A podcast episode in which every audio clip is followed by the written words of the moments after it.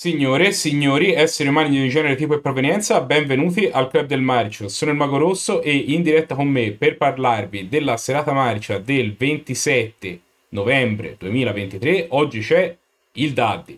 Dunque, lunedì scorso ci siamo ritrovati per una serata veramente only the brave, perché eravamo veramente in pochi che hanno deciso di riunirsi per il nostro tradizionale appuntamento settimanale, ma quelli che sono riusciti a raggiungere Casa Daddy per fare la serata marcia hanno potuto godere di un film che può essere unicamente definito come un grande classico. O perlomeno sicuramente un film dannata, visto che si parla di Il Dottor Jekyll. Questo è un film uscito nel 1931, quindi ormai siamo alle soglie del centenario, che narra della vicenda del Dottor Jekyll e Mr. Hyde, che non ha bisogno di introduzione. Uno scienziato decide di usare la scienza per separare la propria parte buona e la propria parte cattiva, ma poi si trova costretto a doversi confrontare con i crimini e le malefatte compiute da questa personalità cattiva quando essa viene lasciata libera di imperversare e di scorrazzare per Londra. Sì, come dicevi te Mago prima, la figura di Dr. Jekyll e Mr. Hyde, anche chi non ha letto il celebre e conosciutissimo libro la conosciamo diciamo un po' tutti, anche perché ne sono stati fatti adattamenti cinematografici anche recenti. Parlavo prima della, diciamo, discutibile Leggende degli uomini straordinari, dove c'è anche lì, c'è la figura di Mr. Hyde e c'è la figura di Dr. Jekyll, dove in realtà, come in tutte le spedizioni più recenti, appaiono come due figure ben distinte e diverse, due personalità diverse, due persone diverse.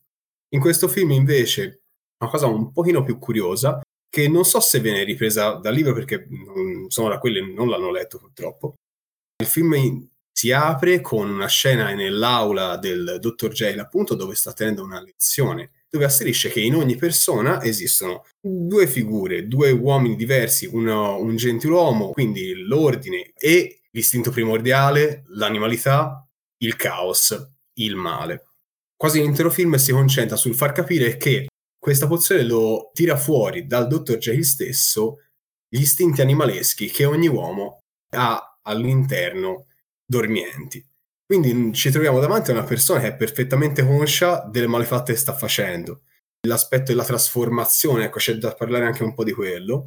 Quella forse è la parte che più ci colpisce all'inizio la trasformazione che avviene del Dr. Jekyll in Mr. Hyde viene fatta vedere all'inizio almeno in una maniera molto, molto in, in pionieristica per il tempo, riprende una tecnica che avevamo ritrovato anche in un film chiaramente di molti anni dopo, parliamo del film Vampiri che abbiamo tra l'altro recensito, se volete andare a ripescarvelo, che grazie alla pellicola in bianco e nero, con l'utilizzo di luci e ceroni, riuscivano a far apparire sul volto degli attori sfregi, rughe e abbrutimenti vari. In questo film utilizzano la stessa tecnica, estremamente innovativa per il tempo, eh, però lì si ferma, diciamo, perché comunque eh, gestire una trasformazione piuttosto complicata come quella del dottor Jekyll nel signor Hyde, che è appunto questa figura bestiale, animalesca, con questi denti affilati, con questi canini preponderanti e questa, questa peluria facciale. Ecco, poteva essere fatta in, in solamente una maniera, infatti lo vediamo,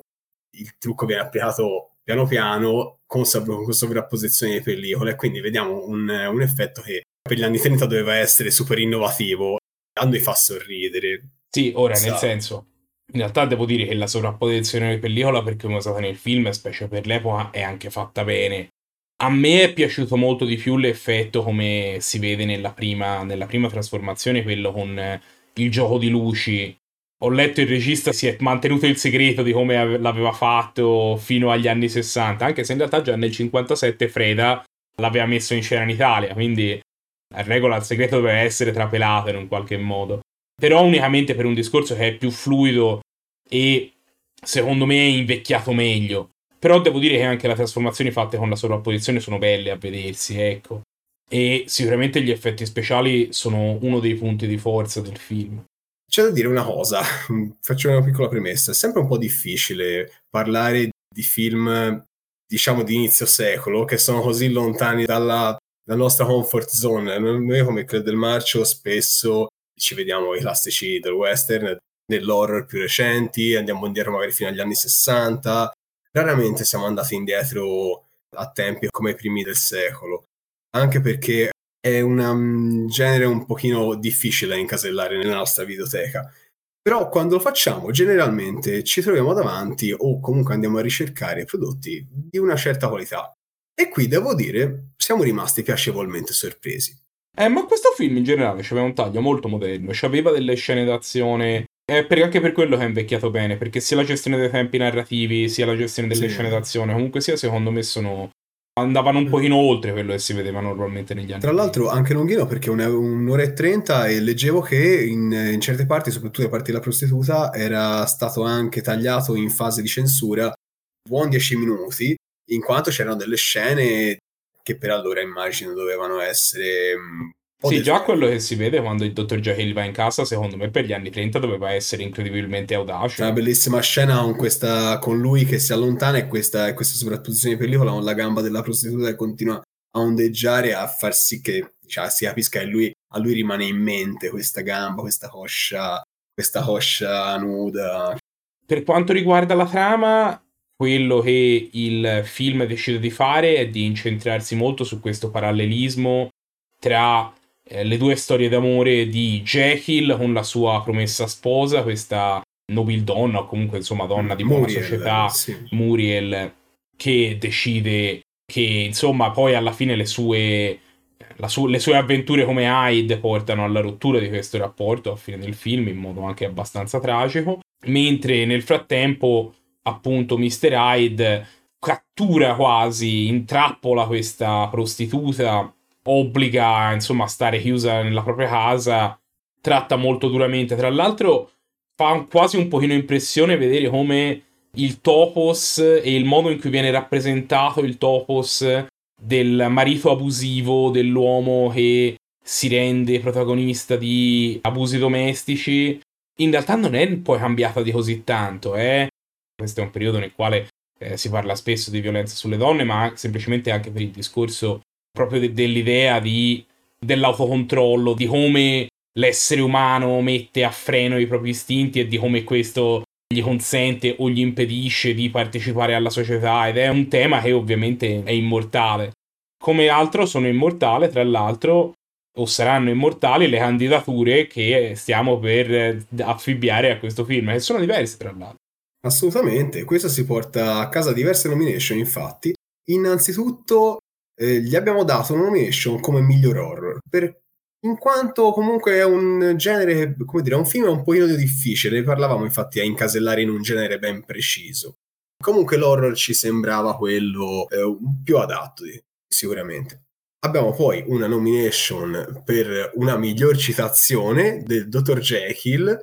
Noi abbiamo visto in lingua originale, chiaramente, riferendosi alla fidanzata Muriel, le dice in un momento di apertura di sentimenti I love you gaily e noi abbiamo tradotto in ti amo gaiamente. Poi abbiamo un miglior Goblin, non ce lo facciamo mancare neanche per una pellicola del 1931, per Mr. Hyde, che è questa figura infatti estremamente grottesca, ripugnante, sempre ingobbito, che in realtà il mago a un certo punto è esordito con eh, ma è uguale a Adriano Celentano più che altro e in effetti c'è, c'è, una discreta somiglianza. Più che altro si muoveva nello stesso modo dinoccolato eh, questa... Di, dinoccolato. Passiamo poi a un'altra delle nostre nomination eh, del club per eh, abbiamo anche un miglior oggetto inamidato per il più bel o più significativo capo di vestiario presente nella pellicola per la combinata di cilindro e tabarro che evidentemente i gentiluomini di allora portavano perché ce l'hanno tutti in quel film che comunque fa sempre una porca figura eh. il cilindro un mantellone ai piedi il cilindro è un oggetto incredibile e mi domando come mai abbiamo smesso di portarli. Secondo me dovremmo ancora portare i cilindri. Questo Forse è perché diceva la leggenda che chi li realizzava usa, usava dei materiali tossici, se non ricordo ah, male. Ah sì, certo, si dice matto come un cappellaio perché usavano un botto di mercurio e impazzivano per davvero, quelle li facevano. Però oggi potremmo fare senza impazzire. Bei credo, il mondo antico. Credo che abbiamo sviluppato questa tecnologia, i cappellai mi possono smentire. Infine abbiamo una candidatura dell'ultima ora come miglior attore per Frederick March, che interpreta appunto sia il dottor Jekyll che Mr. Hyde, che ci offre anche una bellissima struggente momento di, di panico nel, di quando si parla a Muriel che, che, la deve lasciare perché, è, perché ha ucciso, effettivamente lui si deve aver ucciso.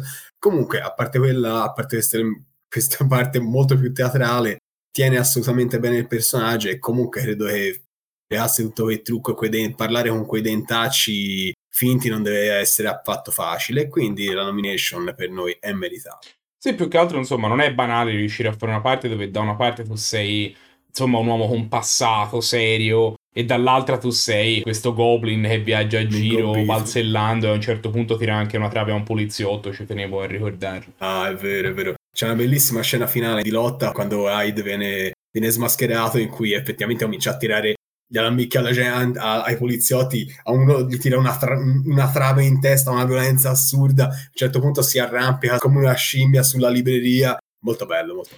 Se qualcuno volesse seguire su questa falsariga, noi abbiamo ben due consigli da darvi. Il primo è un film degli anni 40 stavolta, che è anche questo un horror molto antico, eh, che Ho camminato con uno zombie, questo è un film che è considerato uno dei primi a aver introdotto la tematica dello zombie nella narrativa contemporanea. E il secondo è Le Iene di Edimburgo. Questo è un film nel quale c'è Peter Cushing che interpreta questo eh, dottore al quale Burke e Hare, questa è una vicenda realmente esistita tra l'altro, eh, porta, uccidono persone per portargli dei cadaveri da, def- da sezionare a sua insaputa, cioè lui credeva che fossero semplicemente cadaveri, però invece loro stavano ammazzando le persone apposta. E questa fu una vicenda che accadde davvero a Edimburgo alla fine, alla fine dell'Ottocento.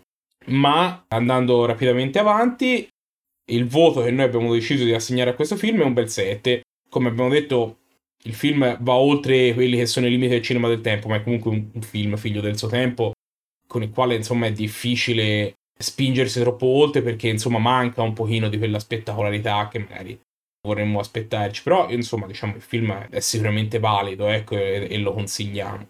Se volete scoprire se anche i film della prossima settimana saranno validi l'unico modo che avete per scoprirlo è quello di seguirci sui social in modo da essere notificati quando ci saranno le prossime uscite. Ma questo è tutto quello che avevamo da dire con il film di questa settimana la prossima settimana ce ne torneremo con un altro. Ci vediamo allora. Ciao.